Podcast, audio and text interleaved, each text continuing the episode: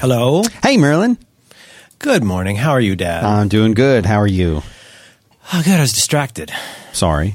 I'm reading about the guy who does the Radiohead uh, piano covers, and I got distracted.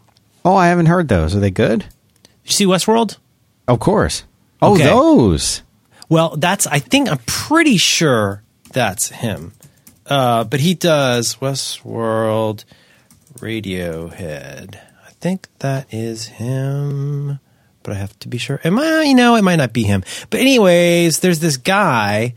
His handle on Twitter is Josh Cohen Music.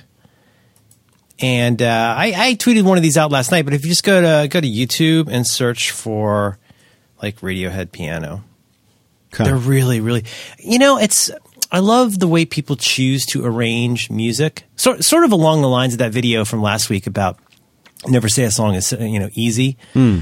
Where like you hear an arrangement of a song and you're like, how is that single instrument capturing like every nuance and little funny note that makes that song that song? Right. And the piano is so perfectly suited for that. It's amazing. And so these videos are just like an overhead shot of Josh Cohen playing the piano, and he just plays a song, and you watch him play it on piano, and the arrangements are amazing. Josh Cohen. I, li- I like music a lot. Yeah, you are into music, and music seems to deeply affect you, and I like that. Oh, you do? Thank you, buddy. Uh, yeah, I, I suppose it does. Uh, I listen to podcasts way more than music these days, but but you know, like this morning, a friend of mine on Twitter mentioned they'll need a crane by They Might Be Giants. You have to go I listen to it. You had to go listen to I it, know. but I wouldn't listen to Doctor Worm because I will not allow that in my head. My It kids love that song. That's their oh, favorite. it's a, it's a fantastic song, but it's problematic because if you listen to it, it gets in your head. yes, it does.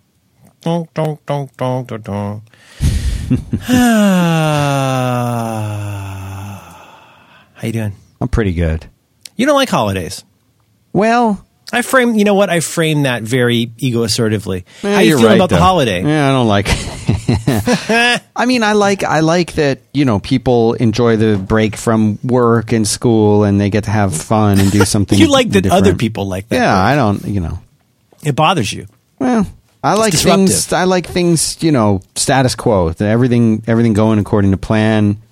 Mm-hmm. You know, and uh, and you know the the holidays throw all that off. There are different people showing up and leaving, and yeah, it's Yeah. chaos. You got to go places at different times. Right, things are closed when they shouldn't be. There should be open. There's expectations. Mm-hmm. Did you ask for those expectations, Dan? Never. I never asked for those expectations. But uh, are you doing anything like um? Are, do you brine a bird? What do you do? No, no. We'll do things with family. It'll be fun. I actually like our family pretty well. Are you brining the bird? No, not Brian and the Bird. Nope, nope, nope, nope. Um, um, you know, for OPSEC reasons, I don't talk about it too much. But my, uh, my, well, you know, No, I know. you know. But my sister in law does a does a good bird. She's been a professional chef, and she is a probably the best cook I know. She's really good, and she likes. She genuinely like. It's like her art form. She really loves doing it. She loves entertaining and hosting, and she's great at it. So that's a lot of fun. But uh, yeah, you know, though, it's funny. Um, you know, I do the self tracking thing, or whatever you want to call that, where I have an Apple Watch and a Fitbit, and it tracks my stuff, it tracks my steps, it tracks my sleep. Right. It's so fascinating to go and look at a year of data for just general patterns. I'm going somewhere with this. That should be that should be on my grave. Um, uh, it's so interesting to me to look at number of steps per day, and you know, on a fairly granular basis, how that plummets on Sundays and to some extent Saturdays. I just I just missed. I think this might have been an Apple Watch problem, but I just missed my stand and move goal for the first time in over a year this week. Oh, really? Yeah, it's really weird. I always hit it, but um, What happened? Why did? Why do you think? I that- think it might have been Apple Watch shenanigans, but I'm not sure. That's the sucky thing. Like if you're like updating, putting in updating a beta or something, and you're not wearing it for a while, it can really throw you off if you were really close. But um, so like I say, I mean, I, it's very apparent. I don't need exist.io to tell me this, although it's helpful. Exist.io is very explicit about this. It says things like Sunday is your least active day of the week. This pattern is getting stronger. It's like, thanks, buddy. Um, yeah, that's true. That's true. But so it's clear on that basis. But on the bigger level, my steps per day plummet in the summertime. Um, well, it's hot out. Not here, but it's it's mainly now. Exist.io will tell me things like I get more steps in when it's not windy and things like that. But it's actually not that. It's because my daughter's not in school.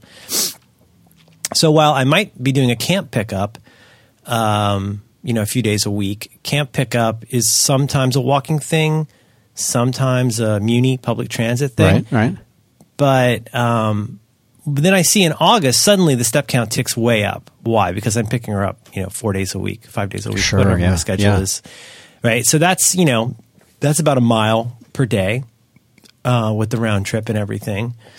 I love those patterns. I love when school starts again. Not for the like ha ha 50s dad reason of I'm glad the kid's out of the house, but more just that like I do like that regularity. I like I, I as I get older, I really like that we record this show at the same time. Mm-hmm. Mostly, you know, I record the other shows at the same time, mostly. And we talked about it a lot this summer. But Summer is so disruptive because it has such a knock on effect, especially in our racket. We're like, you know, I, it's usually Siracusa because he's almost always on vacation.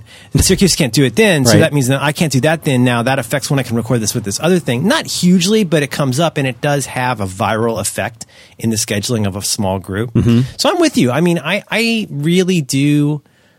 I mean, ha-has aside, I do like the regularity of a schedule. I like knowing what's on the calendar.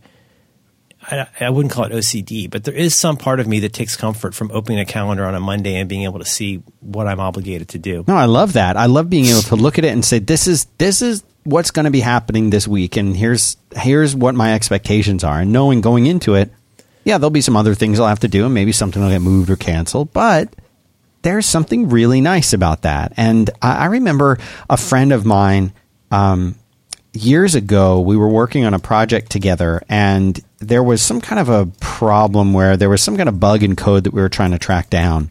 But whatever it was, the result of it was that each morning he would have to come in and run some little cleanup process. He would have to do something to kind of find the the find and fix whatever the bug problems the bug had caused the night during the night. And he became he began to get very angry about. And by the way, it was my bug that he was he was managing and maintaining. But he had offered he had offered to do it. He's like, "Oh, don't worry about it. Since I know it's going to take a while for you to fix." He's like, "I'll just I'll go in every morning. I'll do this little thing, and no big deal." And while I was working on fixing the bug, he was each morning going in and cleaning this thing up. And I guess it took me, you know, a week or so to find it and figure it out and start fixing it. And in the meantime, he had started to become very angry and and sort of resentful of the fact that he was doing this thing. Not angry at me per se, but just like it was cramping his style, man. And um and when we were talking about it, you know, he's like, how's the progress on fixing the thing? I said, well, I figured out what it was. I'm working on the fix now. He's like, good. He's like, cause I don't, he's like, I don't like to have to do something every day. He's like, I don't like it that there's this thing. Oh, I remember this. Yeah. Yeah, that he had to like, he had to go and do this thing every day. And, you know, I remember thinking to myself, like, don't you make coffee every morning for yourself? Don't you go on a walk in for yourself? Or what about when you have kids and you've got to like see your kid every day? Like, well, you know, um, but I just, I remember that sentiment and I'm kind of like, it's not that I mind having something to do, but those kinds of things don't really, like, I, I kind of enjoy the, the, uh, the routine. The, there's aspects to a routine that can be very rewarding and comforting in a way. Oh, I, I totally agree. But also, um, I mean, I guess the kind of obvious thing to say is, well, if you're a, if you have a programming mind, Right. you tend to have that idea that anything I can automate and sh- and it's not d- harmful to automate. Right. If I've thought it through, um, is probably a good thing to automate and then test it and see how it works Right. but I mean, here's a, a super obvious example: is like my uh, bedside alarm clock, which has mostly fallen into disuse. Um, I just use it to listen to KQED, but it does have one feature I love, which is it has one simple little one-off button that says uh, DST or something like that. Right. it. And basically, when the time changes, all I do is hit that Well, button. that's handy. Do you remember having to do that on all your clocks where you're like, Oh, you yeah. have to go better, better, better. And if it was digital and you got it wrong, you go around, around, around we still have to do that on all like like our oven clocks and everything. Yeah, we do. Our mic. uh, Luckily, I mean, a lot of these have really simplified. Like our microwave does not have a concept of AM and PM, which is fine with me because you don't need a concept of AM. Right, right, on right. A microwave. I think that's actually pretty classy. I wish you would stop saying "enjoy your meal." That's very frustrating to me. I don't. I don't want to be wished well by a machine. I agree. Uh, enjoy your meal. yeah. Die in a fire. Um, but uh, but I, I, you know, the thing is, that's a great match right there. I'm, I think I'm still going somewhere with this. That's a nice level of granularity because you know what? If it's uh, if it's six, I probably know if that's morning or evening by virtue of the fact that I'm in the kitchen doing this kind of task. Um, that's an example though where you know you would the the responsibility of having to go and change all the clocks sucks when you have to do it. It's nice that that's been automated because Yeah. there's really not much downside. Supposedly Amtrak, I don't know if this is true. I heard that Amtrak trains pull over during the time change so they don't have to change the schedule. They just pull over and wait for an hour. Really? that's supposedly, go look it up. I, supposedly that's true. I don't know.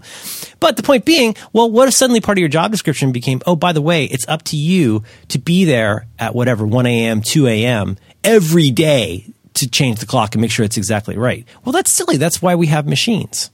Right? Like that's what you would want if you had, God forbid, if that was some part of your job was to like type the code in like Desmond, like, you know, that's, uh, that's no good.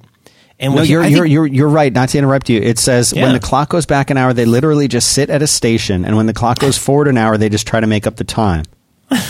And they basically say that they're Yeah. they will become one hour late. That's, That's a, I'll put this in the show notes. This is a whole article on this. That's that's a that's a wetware that's Yeah. a wetware hack. That's pretty good. Um, but what your former coworker is, I think, acknowledging is a kind of, if not a career vulnerability, like an existential vulnerability. Like if there's a thing that like I gotta go do like every day, like I bet there's a pretty good chance that you don't benefit that much personally, professionally from doing it. Yeah. Maybe, maybe it's a good habit builder. I don't know. But like, if there's something that you have to do every day, in my experience, Like there's something wrong, right? some could be something wrong, but as importantly, maybe nobody's going to notice that you're doing that until you miss it one day. And that's a vulnerability. That's an attack vector on your, you know, career in some right. ways. Sure. Yeah, I agree. Yeah, but I mean, there's also a distinction. I mean, not all habits are created equal. I mean, making coffee can be a nice thing. You're anticipating drinking the coffee. That's really good. Um, yeah, yeah. I mean, there's some things I mean, that are a I think I think what he didn't like about it specifically was that he he was having to fix something that was broken that shouldn't be doing it, and it was like extra work, and it was now his responsibility, etc. And I, like I said, I totally get it, and but it's it's you know it's interesting as far as when you see something as again, this comes back to perception of it, right? Like if you see mm-hmm. something as like being really beneficial and helpful to you or to somebody else, you're more willing to endure whatever the thing is than if if it feels like a task that you didn't really want and didn't ask for and are, are sort of saddled with. That mm-hmm. even if it's the same task, your opinion about it and your feeling about it is what determines whether or not you like it. I think that's probably true. Where if it doesn't benefit you, it's not particularly fun, and there is a downside. Yeah, you know, you're getting the feeling Like, about I don't want to do that. I also put into notes a pretty good episode. I remember this being a good episode. I don't know if it was. Um, July 7th, uh, this past summer, July 7th, 2017, episode 331, Hidden in Wigs. uh, topic, Time Tetris in difficult mode. That was a good episode. We talked about, that was, I think I went off on that one a little bit. Um, that was somebody who had a shared Google Calendar and like how to deal with people doing it. But the reason I mentioned that is first of all, it's a good episode. You should listen to it. A very good program. But also uh, that I, you know, I was tempted to say that when I look at my week on a Monday, I think of it. Mm, video game is an overused phrase, and as somebody who doesn't play a lot of video games, I probably shouldn't use it. But I look at it a little bit like a video game where I try to think about my resource allocations and what I can do more efficiently. And honestly, like a lot of it is mm, fairly relaxed, but you know, risk management. Like, and I've gone over this a million times, but I think this is really valuable is to like, each one of the things that you have on your calendar, obviously we hope that that will be a commitment. It's an important thing. It's a load bearing wall. It's an, you know, if that, my, the basic uh, thing for me is like, if, something doesn't happen on a certain date and time, there will be consequences, right? And so, like maybe a deadline uh, gets screwed up or something. Right, So yeah, sure. obviously you want that stuff to be important, but it's also a way of going like, okay, knowing that everything on here is important, like every one of these things needs to be done. Are there any economies of scale and what are risks that I need to start assessing? Which sounds silly, but like w- one of the classics I always talk about is like, I frequently space the fact that th- this is not going to be very uh, not a very sympathetic thing to say, but you know, two podcasts I really enjoy doing. One of them I do on every other Tuesday night, and I'm done with that at like 10 p.m. And the other one I do starts at 9 a.m. on Wednesday. And that's fine. I get some sleep. I still get to watch The Punisher. It's all good. I'll watch. I'll watch Oh, episode four is, tonight. how is the Punisher? Put a pin in that. I'm loving it. Okay. Love that actor. All right, We should okay. talk about that. Yeah. Yeah. I see, uh, episode three last night was fantastic. Um, but okay, so no, it's, it's not not to say boo hoo. I don't get as much free time that night, and I got to go to bed at a decent hour. But more to say, oh, as it happens, that show that I do Wednesday at nine. Stop me if this is making zero sense. The show that I do at 9 a.m. on Wednesday requires preparation. So I have to do a challenge. So that might be watching a movie. That might be tracking my food. Uh, that could be, you know, so the, the whole point of this show that we do, do by Friday. The whole point is that there's a, not the whole point, but one point is we do a challenge each week. Okay, well, so what's what's the problem? Well, like, what if I'm not done with that challenge? What if the challenge was to go do this thing? Well, now I have less time to still get a decent night's sleep, be there. I might have to not watch The Punisher. I'm just saying that, like, when I'm doing that video game look at my week, one of the mm-hmm. things I do is go, where is there a, a, a tightness that is not acknowledged by these big pink blocks? When is that, you know what I mean? Like, Yeah. when is there something I'm not realizing? And, and let's take this even way further, where you're in college and you forget that this party that you're hosting ends at 3 a.m., but you got a final at 6 a.m. the next day. Well, if you put that 6 a.m. item in three months ago, like at the beginning of the semester, you might space it unless you are regularly going in and playing a little bit of video games with your calendar. Because that's a great time to decide what you need to cancel, reschedule, or renegotiate. And it's a great time to, like, in terms of the resource leveling or resource allocation. Like, say, is there anything on here I'm not realizing? Like when I see party that we're going to here, that should trigger something in me. Okay, what kind of party? Do I need to have fancy dress wear? Well, if you do, is your suit pressed? Like, are you going to look sharp? Do you need to bring a bottle of wine? Did you need to get a babysitter? I'm not saying this to generate anxiety. I'm saying this that like I think that's actually as part of this desire that you and I have for regularity. I think part of that is it's an exercise in walking through what it is you're going to be doing and drawing out any dependencies or uh, preparations that you might not be aware of. Right. And I think that can be that can be a good thing. I think that's a professional thing, a, a smart thing to do. I, you know, is there, you- is there a part of it for people, Merlin, where if they're kind of hanging on to their youth or to that time period when you were a kid or in college or whatever, that where you just really didn't have very much to do unless there was a final or unless there was a project that was due, you could kind of. You know, set your day and do whatever you wanted in the day. I mean, is there Yeah, some kind, sure. especially like I know people on weekends who are like, "No, man, don't ever call here before one p.m. on Saturday. I'm sleeping." Like, Yes. you know what I mean? Like there's that Mm-hmm. attitude of like, don't you dare interact with me because that's my day to like recover. I, I agree. I think it can be lots of things, Yeah. some of which are very related to youth. One is that the stakes for missing some things may not be as big of a deal. Like if you forgot that there's a meeting of the recycling committee at four o'clock and you had a class at the time, you know, that maybe that's not going to be the end of the world. That, so it could be lower stakes. I think a big part of it is that your body has much more, as we said last week, integrity. Like you can heal faster. You can stay up later. You can get up earlier if you have to. Right. That's one thing. But yeah, I, I think you, I think it could be right. But the flip side of this or the corollary to this though is to like, try and learn something from what you're doing. And like if it is making you really really stressed out then figure out is that a necessary stress that you have to manage and do different stuff about? Or is it an unnecessary stress that you need to, need to either get out of the stuff that's causing that stress or find a way for that stress to have less of an impact on how you're feeling? Right. because you know that goes to the core of what we talk about here all the time which is you know again the feeling about a feeling kind of stuff.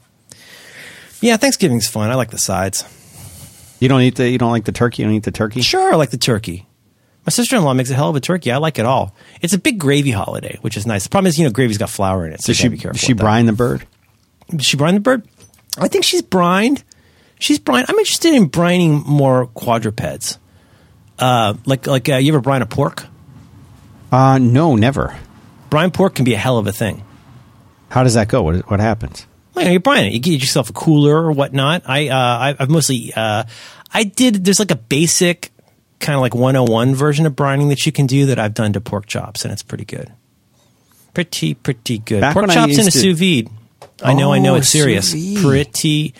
Oh, sous vide pork chop is one of one of the uh, pork chop and salmon are two of the first things I tried that sold me on it. Where I was like, wow, Yeah, salmon. I think everybody should start with it with salmon because that's something. Because most people are when you get into the whole sous vide thing. Mm-hmm. I feel like what it's a cult. it, well, it is a cult for sure, but I feel like that one of the initial things that you have to understand is that the texture will be a little bit different, maybe than what you're used to.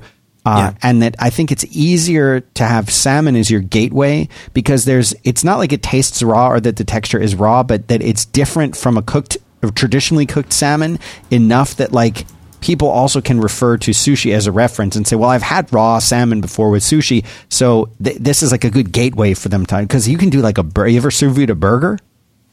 Oh yeah. I mean, the that's a toughest part of that is thing. getting the shape that you want. right. you got to not if you're using a suction. Are you using Ziploc or like a food saver? I have the food saver. Yeah, yeah, me too, me too. I, I it's unnecessary, but it makes it so much more fun. Oh, it's fun. oh, it's so fun. You can you can vacuum pack anything. We've done spoons, uh, we've done coins. Yeah. I, I did. A, sh- I tried to do a shoe one time. I have an odd career. A shoe? a shoe, Like a well, we child's had to- shoe? Y- yes, I knew we it. had to sous vide our shoes for for uh, Do By Friday. Uh, I'm going to send you an image. If you do sous vide, I suggest doing a thing that I do, which is very nerdy. I'm a tracker. I'm a logger. I'm a midnight toker. Yeah, I knew you do were a lot going of there. I do a lot of tracking of things. And one thing that I do is you can go read that uh, Ken, Kenji Lopez, I don't know his name. He has great stuff about sous vide. He's a very good chef. Oh, look at this. So that's the results of a markdown document. Uh, and what I do is every time I try something different with sous vide, I have this. I like the good. No. Yes. What's MRN stand for? Imagine a cat. What would a cat say? Yeah, that's a, see. My my lady and I differ a little bit on doneness. Uh, she likes it a, a fair deal more done than I do, but I, I think most people would agree that when you're getting into the sous vide racket, and I promise this one, this is not going to turn into a markdown discussion, um, but uh, meaning something that turns off almost everybody Right. except for five nerds. But uh, I think almost everybody who gets into the sous vide thing, the, the far and away the most difficult thing to get over is the idea that cooking this thing, if I cook this steak to 126 degrees, uh, a I'm not going to die, and b it will actually be weirdly close to the rare plus that I'm looking for once I've seared it. It's very difficult to get over because you're, you've been again. Dr. Don and uh, Ben have talked about this on their show uh, many times. But um, you don't need to cook your pork chop to 180 degrees. Like, don't do that. That's that's a weird, very general thing to keep people from dying. But so, and you can see here uh, in many cases that number's really gone down over time. So, for example, you see my very first thing I tried in this list was Yeah. frozen salmon, Yeah. 122. Mm, not enough temperature. It was really, really mealy. But you could see how I used to do beef at like 135, 134, 128, and now I'm down to generally 126. Well, if it's here's for the- me, may I, I- do it to 126. May I just mention that the, the principle of this is that you can, the way that we have been trained, and t- please st- stop me if this is, everyone knows this, but the way that we've been trained is that, oh, for something to be cooked, it needs to be a certain temperature and we need to heat it to that temperature. So, like, it needs to be for ground beef or whatever, it should be 160 degrees. That's when I can remember. Eh, but eh, but like trying to make it so simple that anybody could not screw it up, which is basically, look, if you've got pork, no matter what, keep it refrigerated until you cook it, and then when you cook it, do it to whatever it is, 160, 180, Right, whatever it is. right, right. There's this one number. There's no. There's no. There's one dimension to this, or two dimensions, I guess. There's this dot, Right. and once you hit that dot, it will be safe, and anything under that could be dangerous. Right, and that, and that's really smart to do that because the general population isn't they're not going to they're only going to remember that one thing. But cooking is actually a combination of heat and time. It's not just heat. Whereas if you heat that pork up to 100 and whatever, let's say it's uh, check, please don't I think go. it's like 160, I think it's 160, 160 165, Yeah. whatever. Let's say one- 160. Then, then you're guaranteed that you killed all the nasty stuff that might might have potentially been in the pork if you heat it to 160. But if you heat it to again, I'm making up these numbers, 130 for an hour instead of 160 for five seconds, Yeah. then it's still also cooked and also safe because those organisms or whatever you're trying to kill can't survive for uh, at at 130 for an hour. They could Right. for a second, but at 160 they're dead instantly. And so that's what there's we all kinds people. of contra- there's all kinds of contradictions. And you know ben actually so if, uh, just let me point this out. I know this doesn't sound as interesting as it actually is. There's a food safety talk. You've been on there too. Find your episode.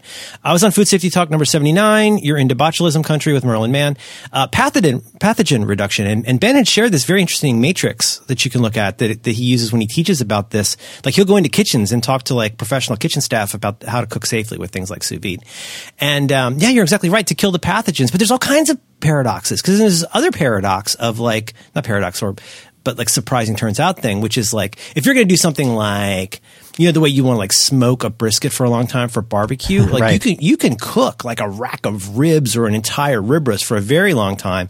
But i think if you're cooking something for a very long time at a low temperature when you get below 129 or so this is not science please do your own due diligence but then you have to have this other issue of like, okay, well, how long has this piece of meat been sitting around at 129 degrees? Because Right. then you can get into. I think you, there's all different things. There's there's pathogens. There's spoilage. There's all these different things that like are all these these different aspects that people like Don and Ben understand.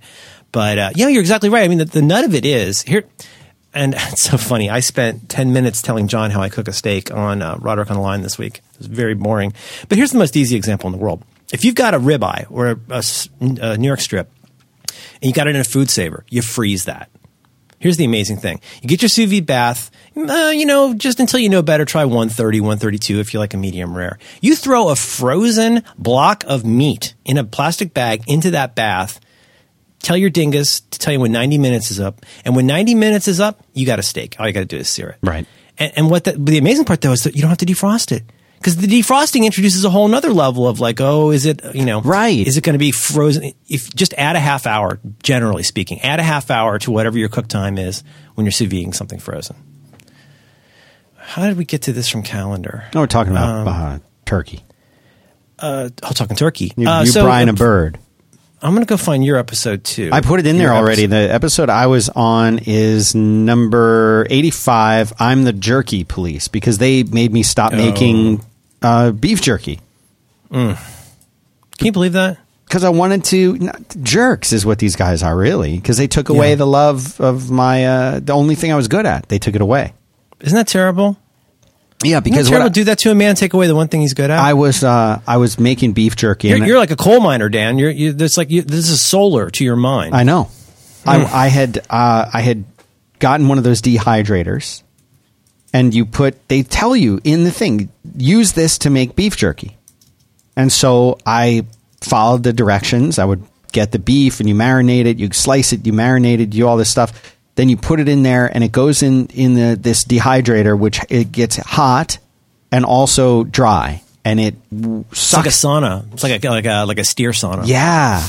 And then at the end of it, you get this really good beef jerky. And then these guys like, don't do that. You're you're probably going to die.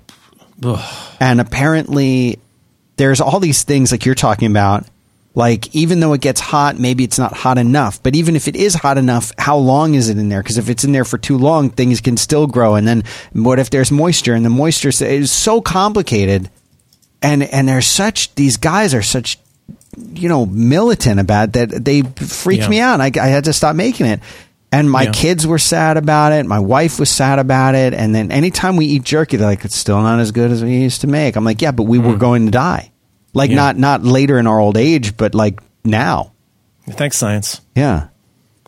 ben Chapman. Dan, Dan, Dr. Don.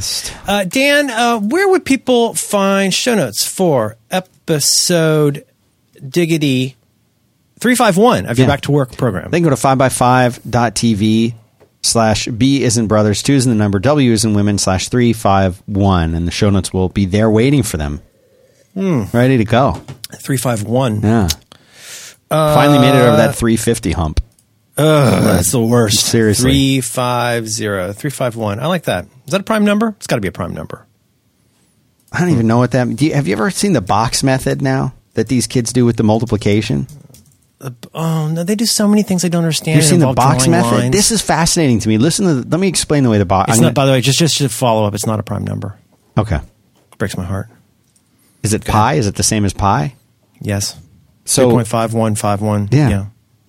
so the box method, if you have like two two digit numbers, like 51 and 17, and you want to multiply them together, you and I would probably just write 51 on top Oh yes, and 17 on the bottom. yes, we've done this, and I found it utterly perplexing. Oh, I love the box method. This thing is amazing. well, it's sort of like show me all the things you can do with this. It's a it's a two by two grid, Right. right? Go ahead. I'm sorry. No, no, you, go you've got it. It's a two by two grid, No, no, and no, so ahead. you would take the fifty-one, and so, or let's say 53, 53 instead. So you'd write on the uh, on the top, you'd write fifty, or on the left side you'd write fifty, and then on the top you'd write three, and then if it was by seventeen on the side you'd write one, and then seven, and then you multiply the numbers inside, and then you add the product of those, and you have your multiplication done. That's a bad explanation. I'm going to leave it as an exercise to the listener to go and look this up, but it's cr- it's cool. Yeah, I mean, I, I think it's a way. So so much. It feels like so. There's there's hmm, two things in math that, that my kid does so differently from me that I think are very interesting. For for a long time, for like seeing like about three years, there was a lot of stuff happening on a line, like a number line, and you learn to understand like what a whole number is with these little jumps. And that was they would just bang that into their head. But the really brilliant thing is like how much of the arithmetic that she is learning is basically let's before you know to solve this rather than just learning all of these you know combinations like we did with multiplication tables although that is handy even if they tell you it's not we made our kid learn it it was good um it's you know what you could do like figure out an easier way to answer this like how many tens is this how many ones is this i'm like i don't know why i never thought to do that before it's like I didn't learn how to do a tip correctly until I was in college. He's like, oh no, it's just like it's basically you take the uh, take the tax and multiply it by two or whatever. You're like, Yeah. what? Like how did what? But you know what I'm saying? Like, um, but that's so brilliant. This the and this yeah. There's all kinds of things they do with little grids and lines. Yeah, they're coming out with all kinds of crazy stuff in there. What is happening? Look at this one's got an X. Oh, this is very disturbing. These kids today with their rock and roll, their chubby checker. Dan, um, and as much as you're able or interested, could you tell me about something that you like? I would love to tell you about something called video blocks. Video blocks. Have you heard of this? I heard about this. You I'm know gonna, about this? You know what I'm going to be doing? You're gonna go, go- I'm gonna go, go find some relevant video blocks. I was wondering if you were going to what you're going to type in if it was going to be sous vide, Thanksgiving, or or brining birds. oh, that's for me to know and for you to find out. Well, Video Blocks this is a place to go for studio quality stock footage, audio, and images, and it's all there at a fraction of the cost.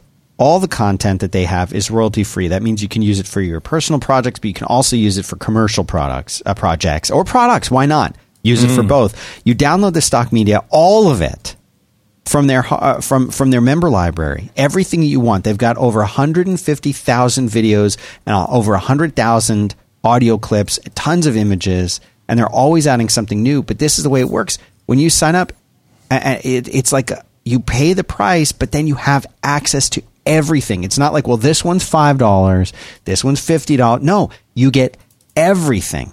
And you've, you know, if you're in this situation where you're trying to do your own footage of something or coming up with your own audio or you're trying to search the internet for the free stuff and it just sucks, forget it. This is the way to do it. They're always working on adding new content and on making it better. And, uh, and I think it's a great service. Videoblocks.com slash back to work. You get all the stock footage, audio, images, everything you can imagine for 149 bucks. You get everything, access to everything. Videoblocks.com slash back to work. Go check them out. We appreciate their ongoing support. Thanks, Video Blocks. Have Merry Christmas. uh, found four links. I've added to show notes. right. Uh, let's see. Uh, you got Thanksgiving. Mm-hmm. Uh, videos related to food poisoning. Sure. Videos related to revenge because we're talking about the Punisher, and um, videos related to podcast. I like that. Podcast. Yeah, it's all in there. Thanks, Video Blocks. Bok bok. Bok, bok. Hey, that was a good one. That's a good one, boss. All right, sous vide cooking time. Closing that window. All right. Um, hmm, hmm, hmm. Monday class email, CBD oil, good TV, Sway application. Uh, I probably shouldn't talk about CBD oil. Oh, come on. Just a little bit. We have. I find the dosage stuff confusing. Okay. May I help? Yeah, you can tell me about your droppers. I'll tell you all about my droppers. But how did you arrive at the correct dropper amount? Did you use one of the inscrutable online calculators? No, the guy. The guy told me. Who's the guy? The guy at uh, at Charlotte's Uh, Web. Robert Robert CBD, Todd CBD. That's right. Um, I will I will find and put my my link for the Charlotte's Web stuff into uh, into the show notes. Are you on one dot, two dot, or three dot? What are you on? Three, come on, I got th- I got three dot. you got to be three. And Okay. uh, and so if you if there are different strengths of, of the CBD oil, which basically just means how much of a concentration there is in the in the liquid. And everywhere you go, they're going to use some kind of different measurement and, and whatever. But there's there's three different levels of the Charlotte's Web CBD oil, and these guys kind of originated this. I mean, I know there was CBD before them, but they're the ones that kind of made it more. Even though it's not mainstream, they they made it more mainstream than it was, and uh, and they're the company that I've found to be the most. Shame on them for not sponsoring. Uh, they, I found them to be the most reliable and and consistent and, and good quality. And so the, there's three different levels of concentration: one dot, two dot, three dot. And for the one and the two dot, um, it Comes with a dropper. It comes with a dropper. But uh, the three dot, I guess because it's more I've been, concentrated. I've been using my I've been using my two dot dropper and the three dot. well, I think it's fine. I think I've been taking way too much. I think I take way more than you. Oh, I I'll tell you. I'll tell you after the show how much I take. Oh, Jiminy Christmas! But It makes me trip. really, Yes, I wish it made me trip. Oh God! I just I got- feel relaxed and nice. My general note, I want to hear all of this. My general note, I just all I wanted to say was I went from taking probably too much around like six or seven at night to taking tiny bits three times a day, and I think it's way better. Oh yeah, I, I agree. I think you should space it out. I feel like um you know, they, and they recommend like taking it twice a day, once early in the day, once late in the day. Um, but what uh, what you do? I asked. I called up when I was placing an order because I was confused. And I called up and I said to the guy, I said, "How come there's no dropper on the three dot one? And there's just this weird hole, and you're telling us to like drip drops out of it."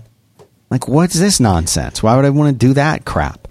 And he's like, oh, yeah. He's like, well, uh, actually, that top is special. It's designed to fit this certain kind of non needle syringe that apparently exists in the world unbeknownst to me. But this little syringe that I um, I will put into the show notes, you can buy 50 of them, and they are reusable. You can buy 50 of them for $14 and uh, like I said, they're reusable many, many, many times. And what you do is the the tip of this non needle syringe fits perfectly into this round hole in the top of the three dot container. That explains the mystery. That's the mystery. So then you, you shake it up, you turn it upside down with the syringe in there, and you pull it down, and it measures it in milliliters for you. So one dose is, I think it's six milliliters, if I'm right. Maybe it's more or less. Uh, but you then draw out the syringe with the six in there, you and then you've got your exact dosage and exact amount. And what's nice is you, they even have little caps for these syringes. So if you were going on an overnight stay somewhere, you might make ah, one and, and Oh, Put in notes. I wanna see. I will put them in there. And I'm reloading, reloading, reloading. oh my god, a lot of pressure. it's gonna take yeah, it's gonna take me a second to because I got to go. you through sent it to me once email and- before. I, just don't remember. I don't remember the name of it. All right, don't worry about it. Just do it later. I'll find it. I'll get How'd you arrive at the amount that's the right amount? Well, I think it says on the back of the bottle that a dose It depends is on what it's for. milliliters. Well, yeah, you got to re- you got to research what you want, but I just went by what the thing said on the All one right. one dose six milliliters. All done. right. because the thing is, I'm confused because some of it's like if it's for like what pain relief, inflammation, that kind of stuff. There's Right, this versus amount. Anxiety. for I- sleep, I got rid- anxiety. There's sleep, man. They woo, they want you to take a bunch. Here's the thing. That makes me dream crazy stuff. Woo. Here's the thing.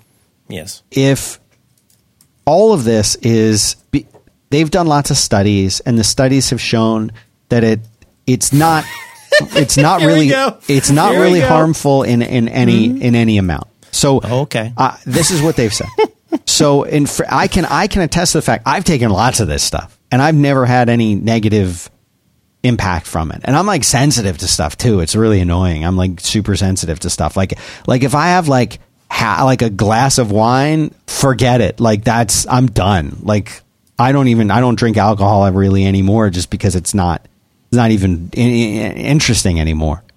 Uh, so I I mean like I I you give me half a glass of wine, I'm I'm set like for the night. So this stuff it, I don't get that effect from it at all. Um, but I, apparently I will just say at this juncture, a research this for yourself, Yes, research and it it absolutely has an effect on me. So do your due I'm diligence. jealous. I mean, it has an effect, but it's, It's not a good effect, Dan. Oh, It's mine's not. good. I feel like Well, peaceful. okay, no, but I'm listen to my mouth words. if I have more than I should, Yeah. it is a very. It, it feels a little bit like tripping. The What first time it happened, huh? what? How, like, yeah. Tell me what happens. I feel like have you have you ever taken LSD? No. Oh. Well, it's like it's a it's a slightly it's a very disorienting, slightly hallucinogenic. Like I'm not sure what's real experience. Really? Like like you smoke too much pot. Yeah. Whoa. Now I, I think also I might I think I'm sensitive to marijuana things. Mm. Because the two times I ate marijuana, I passed out. So that's a good. that- like I have to be careful with the marijuana. I have not done it in years and years. Um, I kind of wish I did because like it's it's basically easier than cigarettes to get here. Um, right.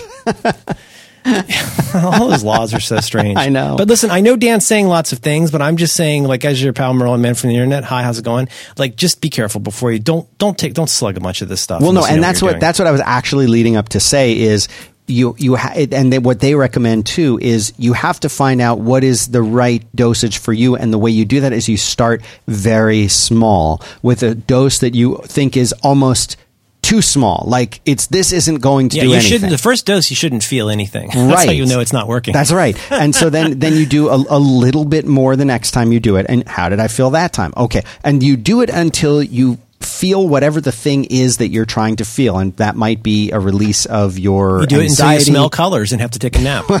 well.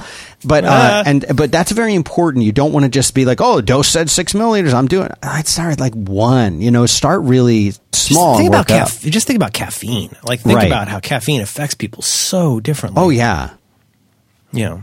Yeah. So anyway, that, that's what I was leading up to say. I totally agree. And research it, try it, experiment it. But uh, the people that I've talked to about it, uh, for a lot of people, can be very, very beneficial. It's certainly beneficial to me. But I, I've, I'm, I'm surprised to hear about this, uh, the tri- the tripping. Yeah. Okay. I'm satisfied with my care. I will, when you put that link in, I will look at it Later. I'm gonna find it. I'm gonna get it for Okay. you. The show will never air. No, I know. Um, Monday, Monday class email sway. Um, let's see. Oh yeah, I just wanted to put another plug for this app Sway. I mentioned it last week. I put it in show notes this week again. Uh, this is made by the people who uh, at ustwo, the people who made of all things um, Monument Valley. Love that they game. Make, yeah. Well, and if you like that design style, they've made these two apps for. I mean, I, I guess you can call it meditation. That's kind of why I wanted to bring this up. Is uh, like we sort of uh, discussed, debated, stipulated last time. There's a difference between relaxation, meditation, mindfulness. Like these are all not the same thing. Whatever it is this Sway app does, I really like it. So, so this is this sounds very silly, but here's what you do with this app. You get this app. Um, you put on headphones, and it treats a certain kind of um, low level meditation or just stillness. It treats it as a little bit of a video game. So what you do is you get Sway and say, okay, you're this is Sway. You're at level one. You have to do this level for four minutes. Now what you're going to do is when it starts, it does those, some beautiful images on the screen, plays this awesome uh, kind of ambient soundtrack with sound effects, and you sway slowly with the phone in your hand or eventually Later, you'll put it in your pocket. But the idea is you look at the screen and imagine you're just kind of going, hmm, hmm. You'll get the hang of it. You start swaying. It seems really weird at first, but you start doing this. And then at each of the levels, you do it for longer till you're going up to 20 minutes per day is the goal. And it encourages you to do each thing. It's like try to be, try, you know, get your attention focused. For this one, try to be present. This one, discover different ways that you could be swaying. Uh, it sounds really weird. I'll tell you why I love it though. First of all, it, it is a good, easy, simple way to get into some kind of a little pseudo meditation habit. It encourages you to get a streak because if you know if you don't finish the Right, level, you right. got to do that before you move on. You get credit for it in mindful minutes in health, which is nice. Uh, but the other nice thing is you can do it lots of different places. Like you don't have to have a cushion, you don't have to have a gong, like you don't have to have any of your other little fetish devices. Anything you would normally have on you, wherever you are. I did it yesterday waiting for the train. You can just do it. And you're supposed to do 20 minutes per day. You don't have to do it all at once. But I just wanted to put in a plug for that. I thought if you're somebody who's looking for an, a lightweight, non. Um, this does not require a giant leap of faith. It does not require a religious buy-in. Like this is just a little thing to do with your body to get you a little bit in the moment. And uh, I just want to recommend it to people. I really like it. Nice. Oh, can I actually pivot Yeah. to uh, some listener feedback? Oh yeah. Related, somewhat related to that, listener Joel writes, uh, asking a question about meditation and attention problems. Listener Joel says, in your last Back to Work episode, you talked about meditation as a form of practicing attention. As someone with attention deficit disorder, this idea got my attention. That's fun. How would you recommend someone start out practicing attentive meditation? I expect I could learn some things just by trying to sit quietly and not fall asleep, which would definitely happen to me. Me too. But it sounds like both of you would have a lot better guidance than this.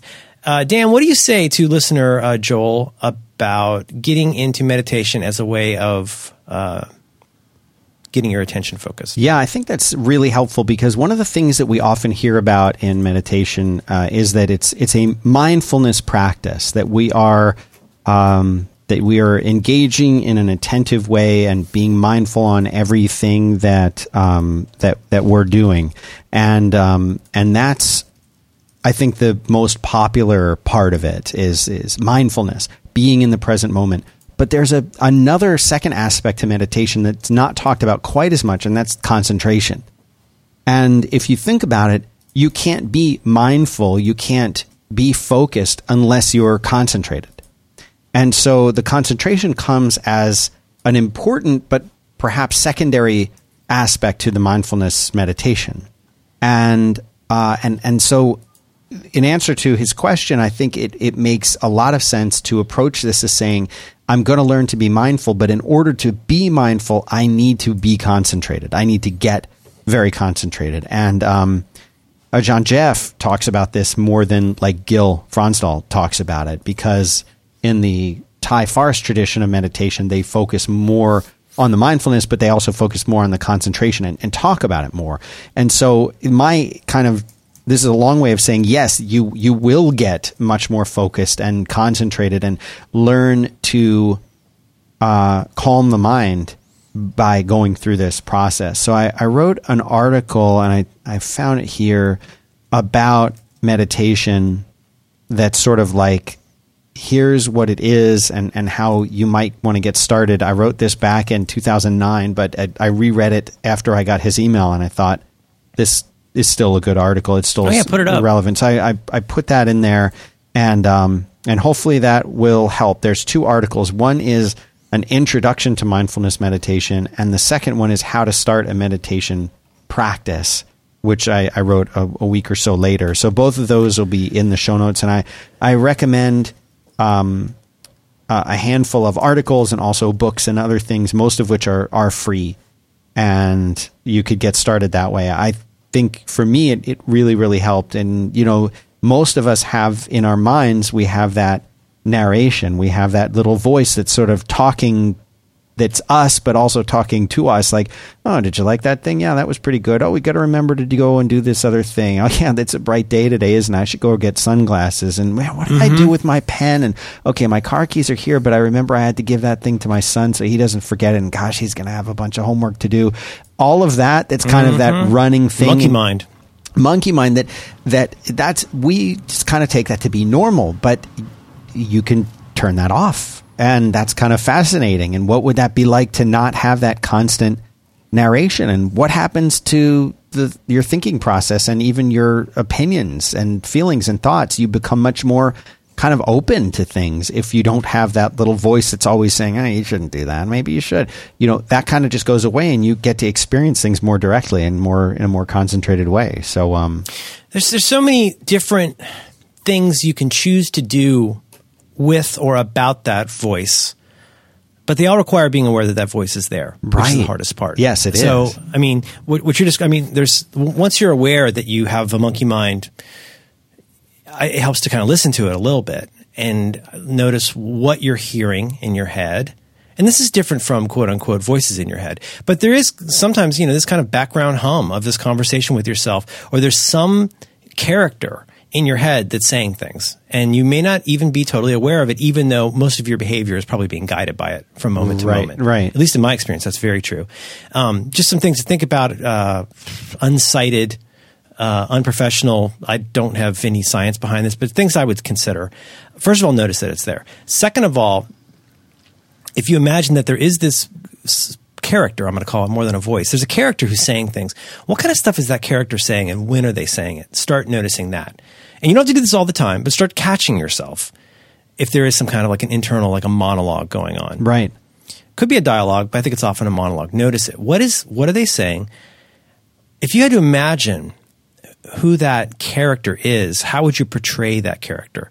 Does that seem like a benevolent character? Does that seem like a trolling character? Does that seem like a cruel or unkind character? Does that seem like a maybe even abu- an abusive character? Mm-hmm. Like a, the, again, we've always talked about this, the mean dad voice in, Right. in, in one's head. Um, and then once you're doing that, I think there's a lot of things you can choose to do, and I think you'll get different advice from different people. I mean, there are some people who say, "Well, you know, become aware of that and just notice it." Nothing wrong with that.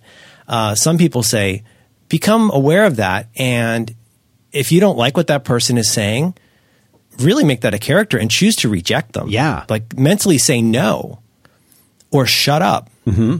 Right, and I think you can take this all the way down to if that character feels like a somebody who's a real ass at a party, like tell them to leave. Say that I'm I'm not listening to you. Like and you need to go. Like you are not welcome here.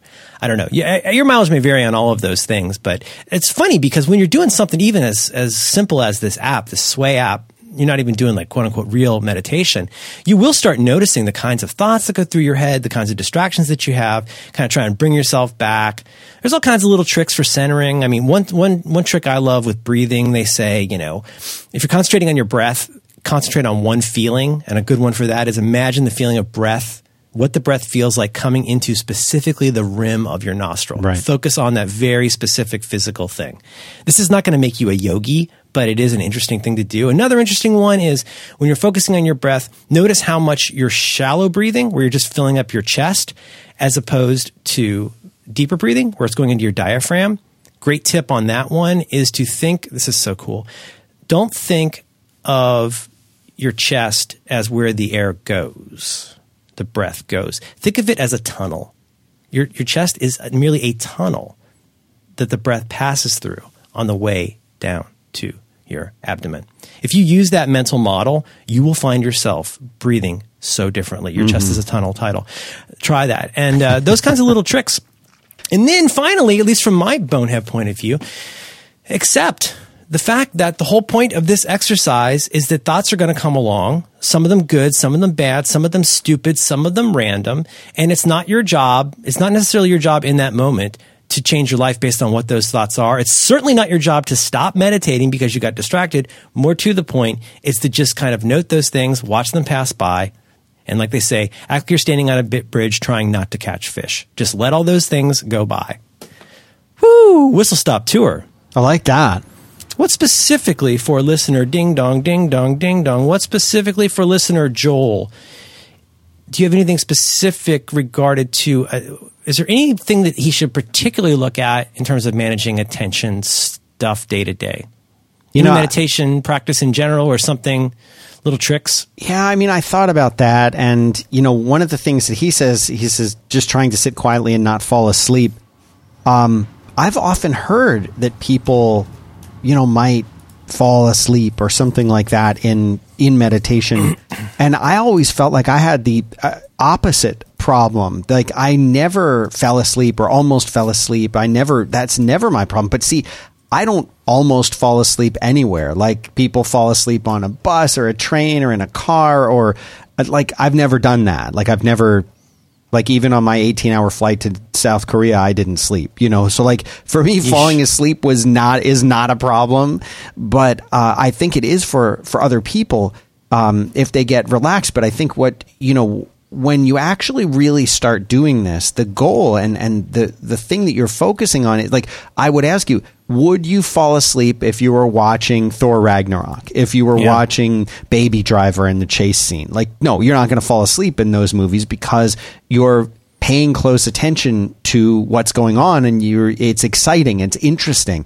And so, as weird as this sounds, like if you don't you kind of need to learn to find the breath or whatever it is that you're focusing on very interesting. And there are lots of ways to to do this. A lot of people use counting to uh, when they're meditating. Then you're counting your breaths and breath, and you can count from one to ten and back down, or you can any anything that works for you. There's no rule, um, but I think it's common to to count. But that's something that can help you be focused. You know, you see can can you make it to 10 breaths. Like, of course I can count 10 breaths. Right. But can you mm-hmm. count 10 breaths up and down for 45 minutes? Or does your mind go thinking about the baseball game that was on last night, you know, or, or and the, how, how much, how much do you then start doing it sort of rote?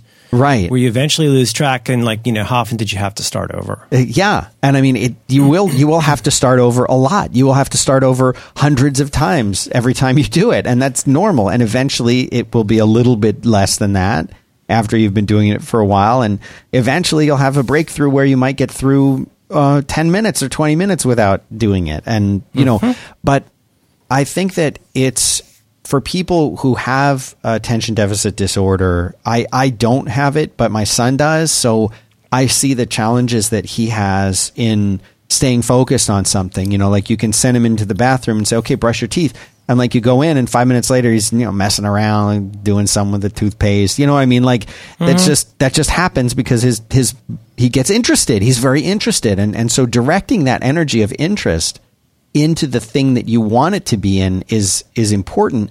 But just knowing that it's not going to be easy uh, and that it's going to take some time for you to do it i don't know. If if joel uh, from missouri is going to be able to sleep sitting up. And that's the other thing how important posture is, how important your sitting position is.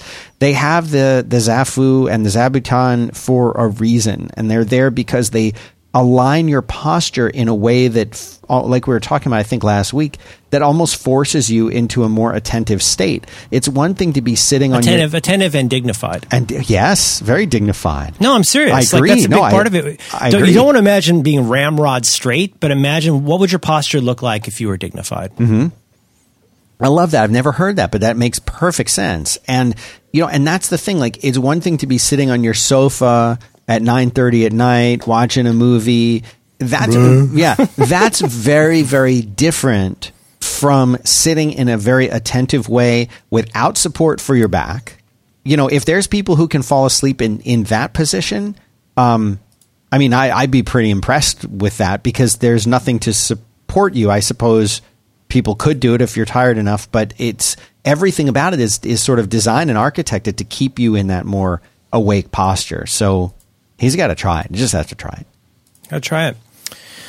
Our thanks to listener Joel. Joel. Joel from Missouri. Joel from Missouri. Uh, I have uh, a YouTube recommendation, but I would, if you're inclined, I'd love to hear about something else that you like. Oh, yes. I can definitely tell you about our friends at Hello Fresh. Hello Fresh. Have you heard of Hello Fresh?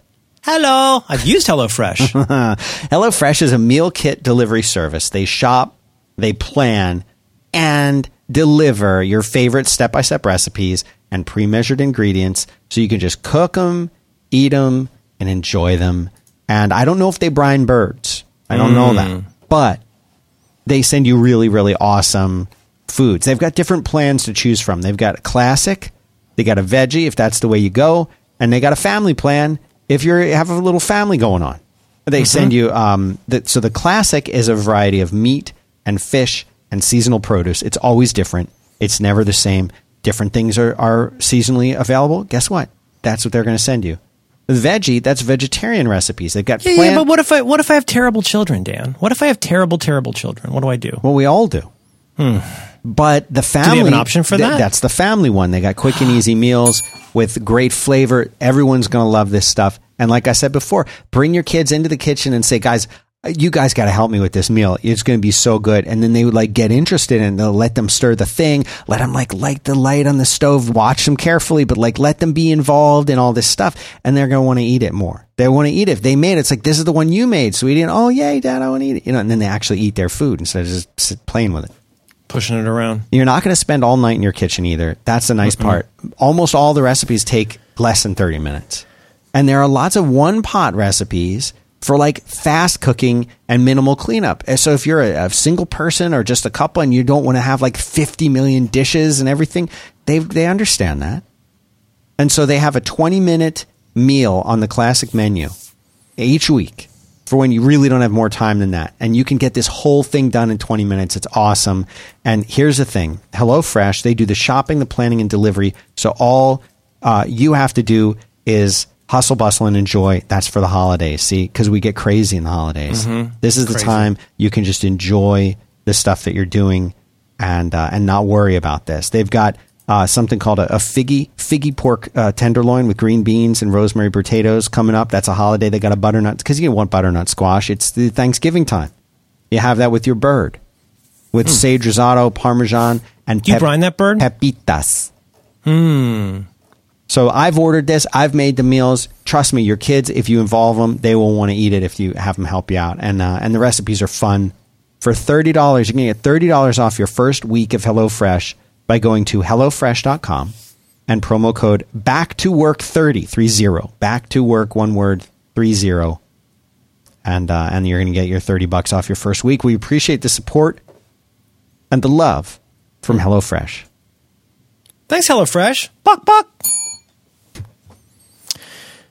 Two YouTube videos. So there's this channel. I, I Did don't you know see the this- new the new uh, did you see the new Android thing that, that does the backflips? Mm-hmm, mm-hmm. oh God, so scary. Did you see it? Yeah, I did. It's terrifying. Oh my god. I did. It's amazing. It's amazing. Yeah, we're, we're screwed. This is oh, this is the beginning of the end right now. I got a good idea. Huh, really? what do you got today, Henderson? Oh, how about a, a robot that can flip and beat your ass? Oh, that's great. Let's get that into production. Ah. It's a good thing it doesn't have a head because Mm. robot like that, you don't need all at once. right. Uh, this is a cha- I don't know what the deal is with this channel. It's mostly Russian and Russian language stuff, but um, but it's I think it's a lot of historical stuff. But there's two videos in this channel that I like for lots of reasons. My kid, like a, like I guess like a surprising number of kids her age, are, are she's really into like ancient Greece, ancient Rome, like all ancient you know Egypt. She's very into like this old all this old stuff. And like every time we go to the library, she makes a beeline for that one section and grabs tons of books about like ancient cultures and societies. And there's two videos. The channel is called, I don't, I might pronounce this wrong. Uh, I put these in notes. The channel is called Arzamas. Uh, you don't need to go straight to their channel homepage. Look at the two links in show notes. Um, one video called Ancient Rome in 20 minutes another one called Ancient Greece in 18 minutes. And it's just this super fast, like, you know, you've heard of ancient Greece, you've heard of ancient Rome. Here's how that works. Canny combination of maps and a timeline that's moving and narration by Brian Cox of hmm. Rushmore. He's the worst student we've got. He is the improbably, improbably, uh, Nicholas Copernicus. He is improbably is the narrator of these videos, and he's wonderful. Um, so if you're into, or your kids are into it, this is a really nice little whistle stop tour of um, ancient societies. Now, do, do you know why I mentioned that? I don't.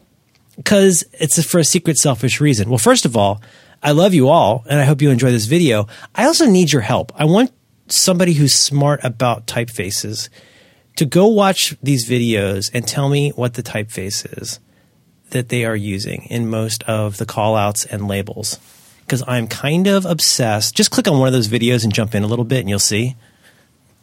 Going in right now. It's lo- I'm clicking. It's, Clicking. it's loading. The links are opening. Right, I'm in there. Isn't that a thoroughly modern typeface?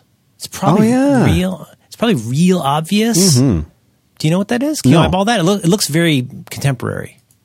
I don't know what what is that.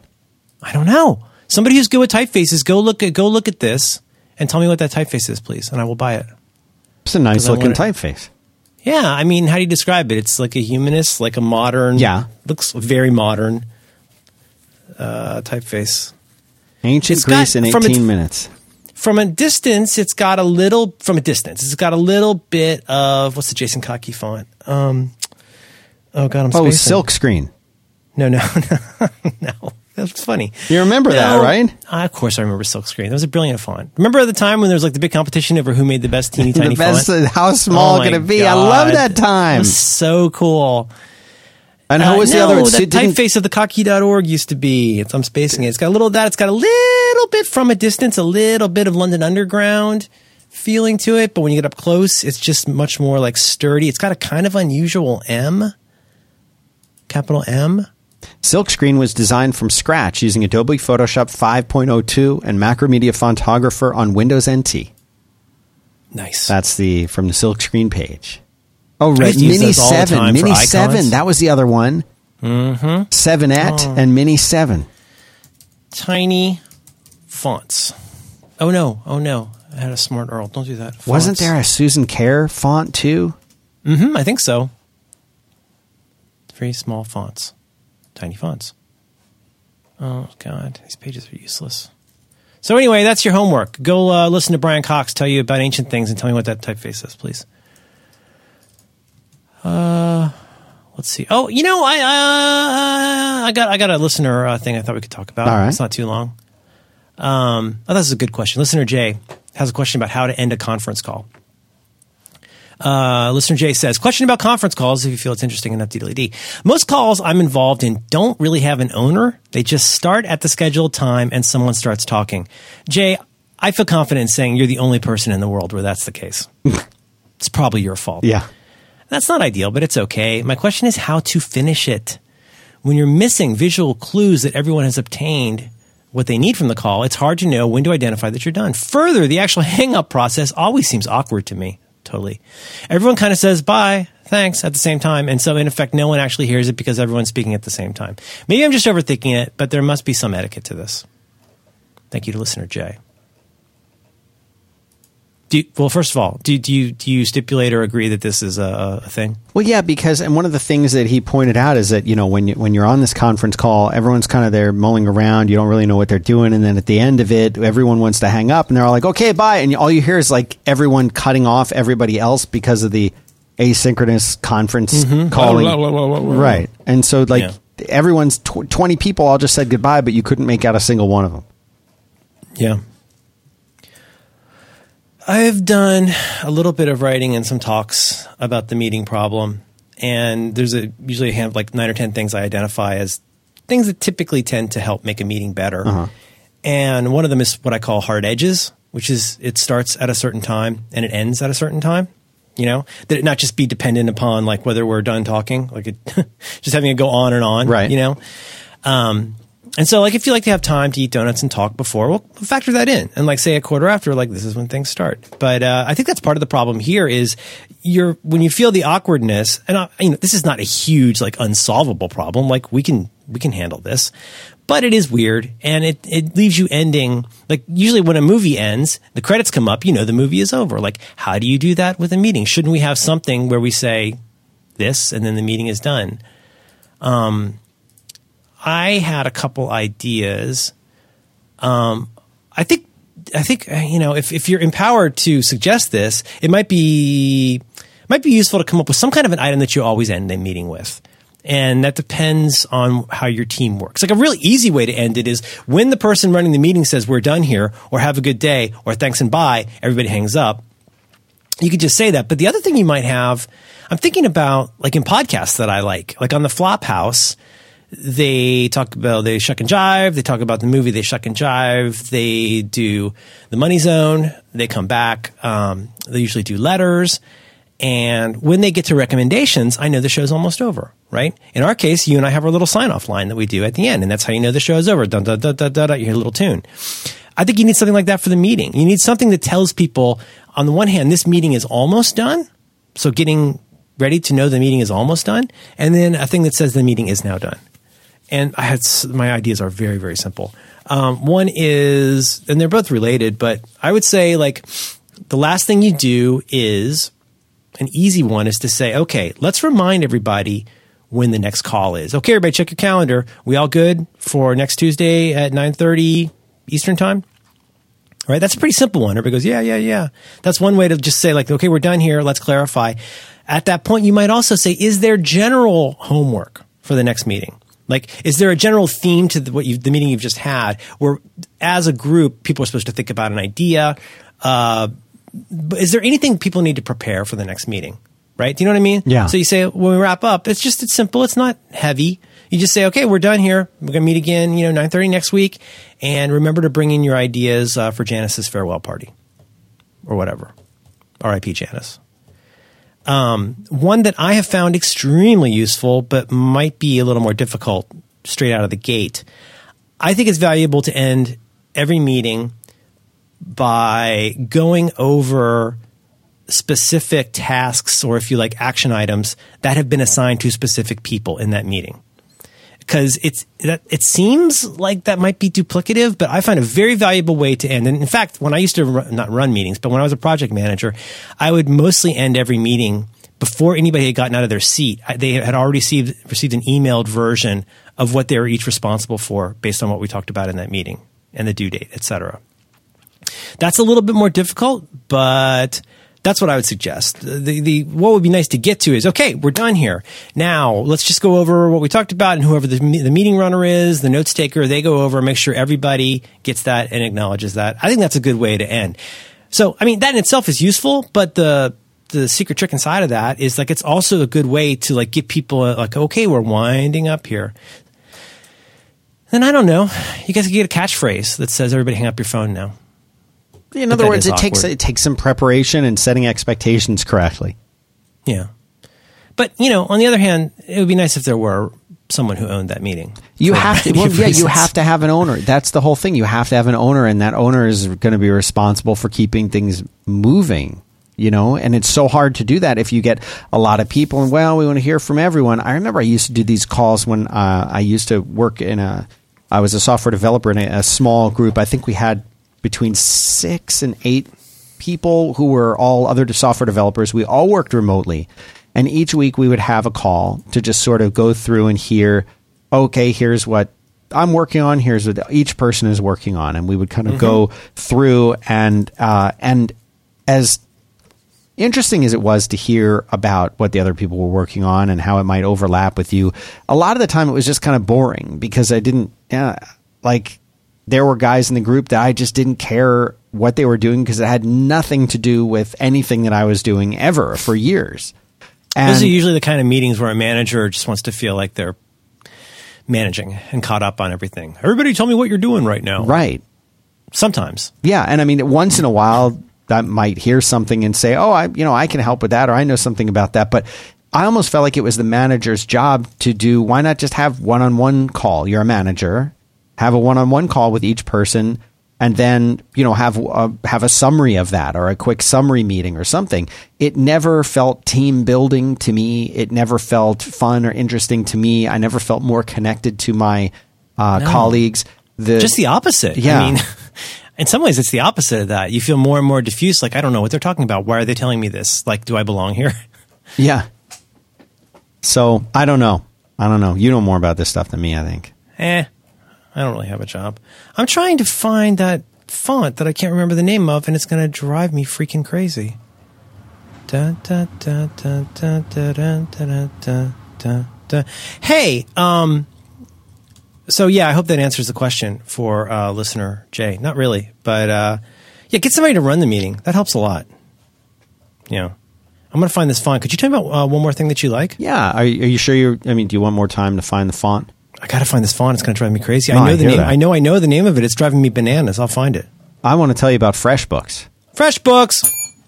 So there, there is something that FreshBooks has, has come up with. They've done some math, and they figured 192 hours a year is what you could save if you were to use FreshBooks, because and that works out to two working days per month.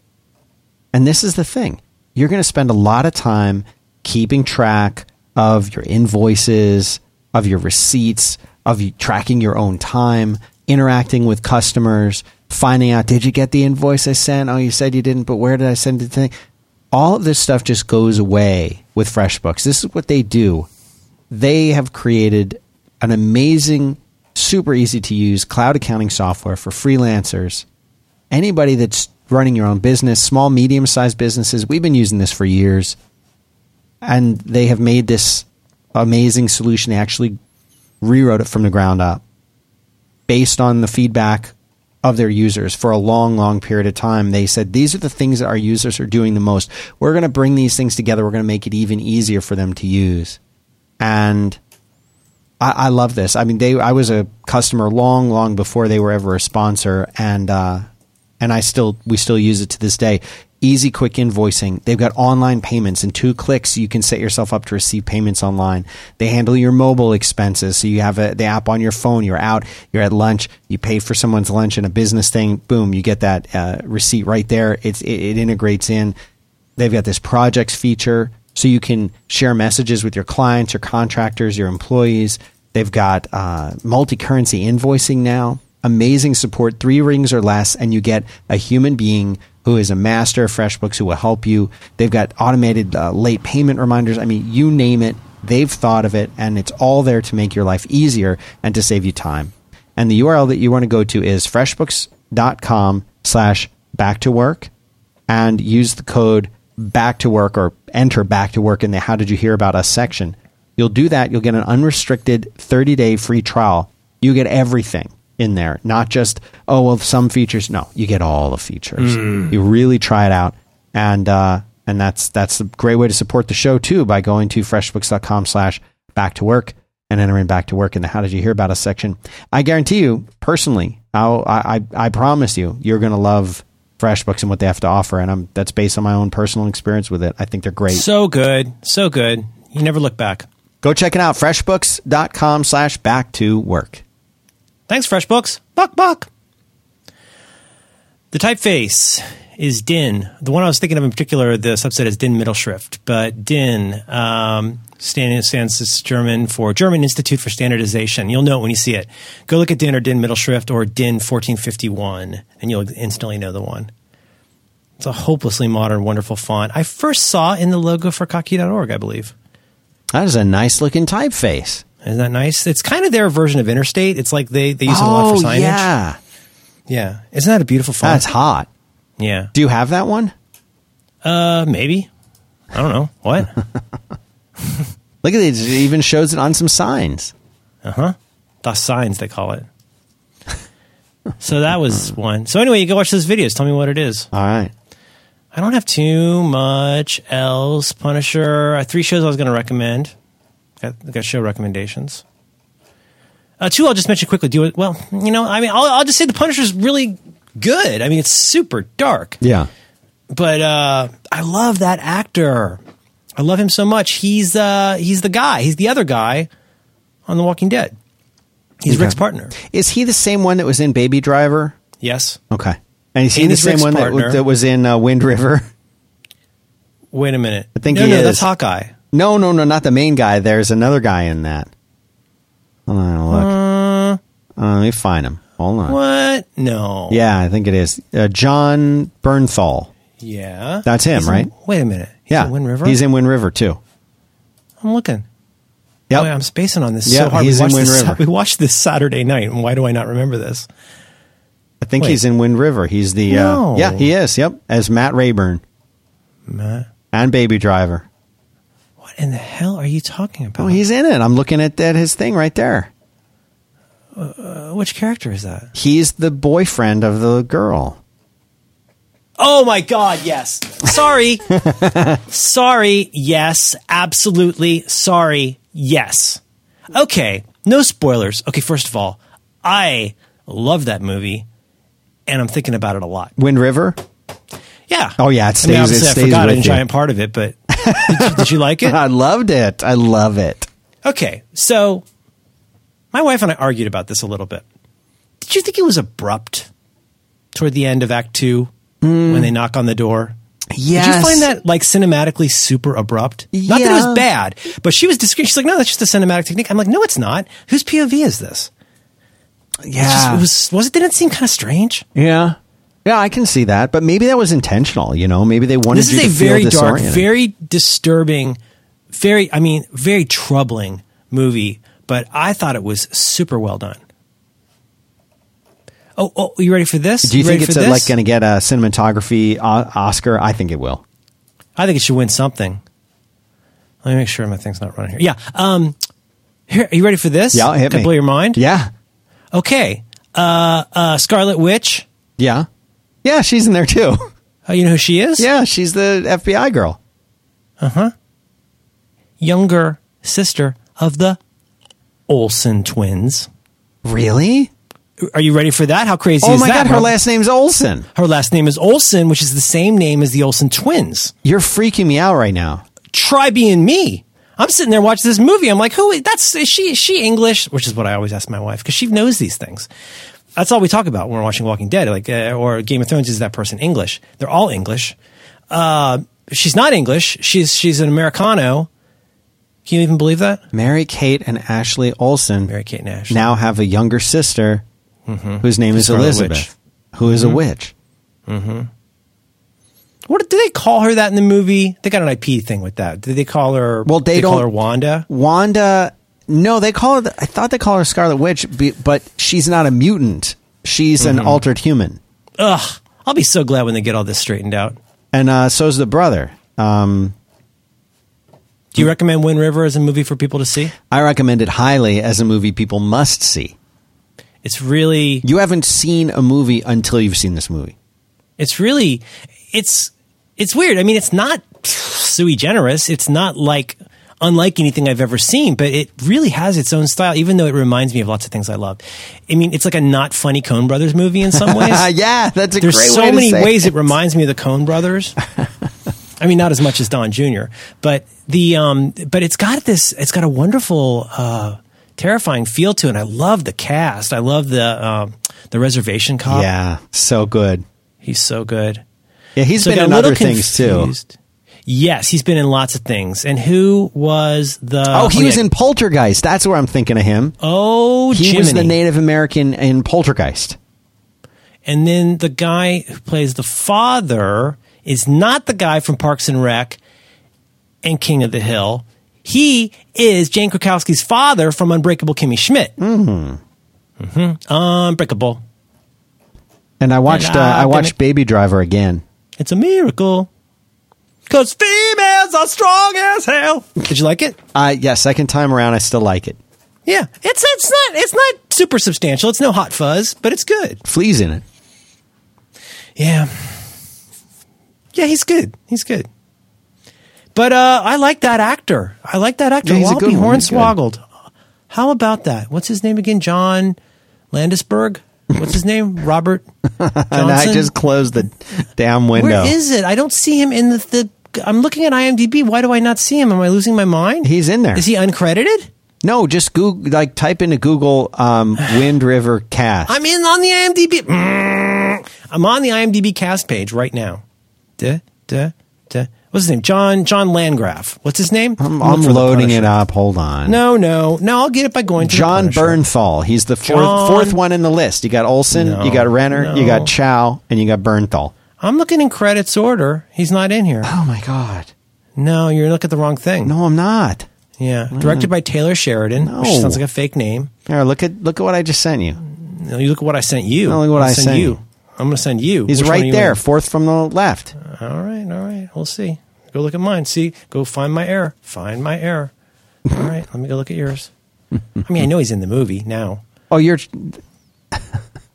Oh, you're using Google. That's not fair. Well, I said- oh, there he is, John John Landgraf, John Bermenthal. That's his thing. I love that guy. Let's see. So where was I? I'm clicking. I going he's not he's not in the IMDb here, but Thank you. Thank you. yeah. Thomas Thomas Jane. no, he is there. Jon Bernthal. He's there, but it's No. spelled J O N. Oh, let's see. He's there. J O N Bernthal. You sure? Yeah, he's right there on on the page. I just Oh, there he is. They spell without an H. He plays Matt. that's right. okay. All right. Hmm. I don't know. I'm not so sure about this. Yeah, This feels like a jam up. Be- Beba Driver. Frank Castle. Now let me see. Is he in this one? Let's see how they spell his name. Let's see. It's John with no H here. This time I found it. Hmm. They fooled me, Jerry. what else? I think that's pretty much it. Oh, you know who was good? Oh, wait. Are you pointing to the guy that I'm thinking of? Oh, yeah. I see. You're sent. Now you're sent. All right. All right. You win. No, I sent that Uh, like 20 minutes ago. What? You know who's good is the bad guy. Yeah, that. yeah, He's good. You know, the guy who's like the, you know, yeah. yeah. Ooh. No spoilers. Go see Believable. that. It's, yeah, it was good. It was really good. It was um, dark. It's very, there's some very disturbing images in this movie, but My favorite part is that one scene where they're. Uh, I don't give anything away. Where they're the group of them go and uh, meet the other group, and they're like, "Why are you flanking me? What are you flanking?" oh my god, oh my god. oh, it's so good. Okay, people are texting me. Okay, Lisa, you might be right. It might be Formula. Might be the font in that video. Because here's what I did. I went and I Googled the name of that channel, Azvazva, whatever it was called. Yeah. What's it called? Azvazva? Yeah. I Googled for that and video font, and I came up with Formula 2. But then I walked up to the TV with my iPad and I compared them, and it didn't look like it matched up. Thank you, listener Lisa. It might be Formula, which sounds like somebody mispronouncing something. What's a form- formula. formula for uh, for ketchup? That's the formula. There's a secret Formula. in the vault. Uh, no one's formula. getting my recipe. You know, it might be for. That's my secret formula. I got rock salt in this shotgun. Better stay away from my formula. you know what? You might be right, listener Lisa. It could be. It could be formula. you kids get out of here. You stay away from my formula. Get out of my root cellar. That's where I keep my formula. Eustace, they're after my formula. God damn it, you kids, I told you. yeah. Stay out of my barn. That's where I keep my formula. You know what? It could be it could be formula. Hmm. Yeah, you know, you know what? Thank you, listener Lisa. I think you're right. You've convinced me this might be it. Whatever it is, formula is beautiful. Oh, oh, also interesting. Formula available in many. Uh, what's it called? Cyrillics, whatever, uh, whatever the Russian is in. Skri- That Skrillex, make sense because it's a band? Russian channel. Oh yeah. it Matches the formula. Whew, I'm winded. You pump? You pump for the holiday? I'm super pumped. Woo! Anything else you got? No, that's it. I'm I'm out. Any homework? Any odds and sods? I'm getting a smoked uh, turkey from. You uh, brine that? From no, uh, they do Okay. brine it. No, they brine it. They brine it. They brine. They brine I'm getting smoke. it from from Noble Sandwich. No, but that sounds like an awesome fake name. No, it's a re- it's a real place. It's it's my favorite sandwich place in Austin. And uh, at um, at Thanksgiving, they take their smoker and they they put uh, turkeys in it, and you get them smoked, and it's quite nice. But that in your smoking pipe it yeah, doesn't even make any sense. No. Well, uh, we should probably button this up. I love you. I love you too, Merlin Mann.